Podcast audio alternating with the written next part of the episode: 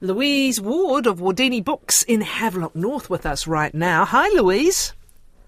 Morena, Catherine. How are you? Good. You've done a good job of trying to contain your enthusiasms to just three favourites from last year for people to keep reading over summer.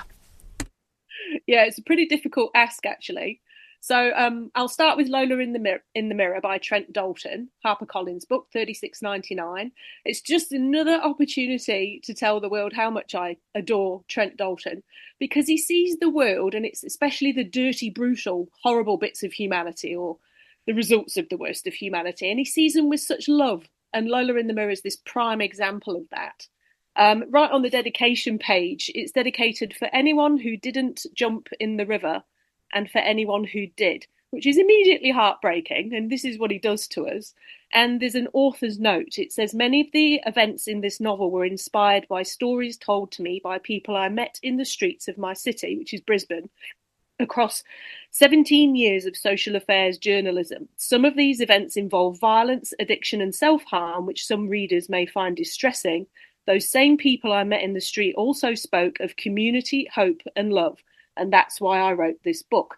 And then it's the most explosive, jaw dropping opening as our protagonist's mum dances what she calls the Tyrannosaurus walk with dad.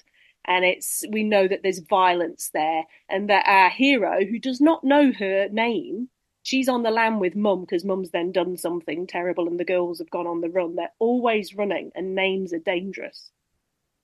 So they're living in this car yard in this old car, and their community all have awful stories. And our girl's an artist, and the light of her internal narrative is this imaginary art critic, this this guy that she's made up called E.P. Buckle, who narrates her life.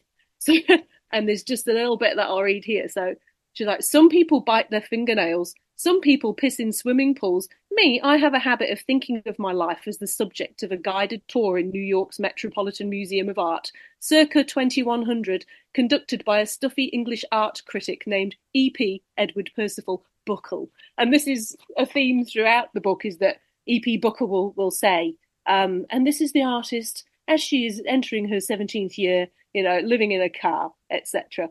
So it's this and a broken mirror in which she sees this glamorous life of her alter ego, which is Lola, Lola in the mirror. And these are the threads that hold her together. And then a bunch of massively dramatic stuff happens. There's a, a drug dealer called Flo Box, who is truly terrifying, a boy in a brown suit waiting for our girl on a bridge, and tragedy after tragedy. And she runs and navigates and loves and finds this humour and light. And the Brisbane River is a brown snake, it's a character all in its own right. And his writing just shines with goodness. And he really should win all the prizes. I mean, where's his Booker nomination? It can't be that far off. Maybe this year. Very good. For what age? For what age? Obviously, you often review for younger um, readers. But what age for this, Louise? Definitely adult. It is quite brutal. Okay, thank you. So yeah. that is um, Lola in the Mirror by Trent Dalton, Fourth Estate, and thirty-seven dollars. And then the second one, full disclosure, my husband wrote this, so I am slightly biased, but this is Tarquin the Honest, Ocean's Elven by Gareth Ward, published by Bateman, thirty four ninety nine, and it's book two in a series, and it's about it, this is for grown ups too, although probably young adults can read it too, but it again, lots of fighting, but uh, innuendo, that kind of thing. It's about an elf wizard whose secret master is this very powerful ancient dragon, and in this book Tarquin ropes his his frenemy Luna, who's his only mate really, and, and they don't get on that well, um, into planning a heist to steal an incredibly rare ocean stone. Now Tarquin needs this for Zeldenion, which is the ancient dragon, and Luna, who's this violent little dwarf, she just likes nicking stuff and fighting. She goes along with him on this quest, and the extra complication is that there's a vampire infestation in the city of Rebecca, and they want the ocean stone too for their own reasons. So, why you should read this book is because it's essentially a comedy heist. So, if you've enjoyed things by Terry Pratchett or any of that kind of um, really sort of zany humour, but clever wordplay, these characters are really funny. Like Tarquin's a, a real smug git with a strong sense of self-preservation, and Luna is this indefatigable rogue who lives in the moment. I mean, she'd really do well in a Guy Ritchie movie. She just beats things up the whole time, and the dialogue is really droll and sarcastic and very witty. And there are just really clever fantasy world tech hacks like instead of CCTV, which you're not going to get in a, a, fantasy world like this, they've got scrying orbs in this museum in which they're trying to, to rob the Ocean Stone from. So it's just this joyful comedy adventure romp. Give it a go. Alrighty. And your third book?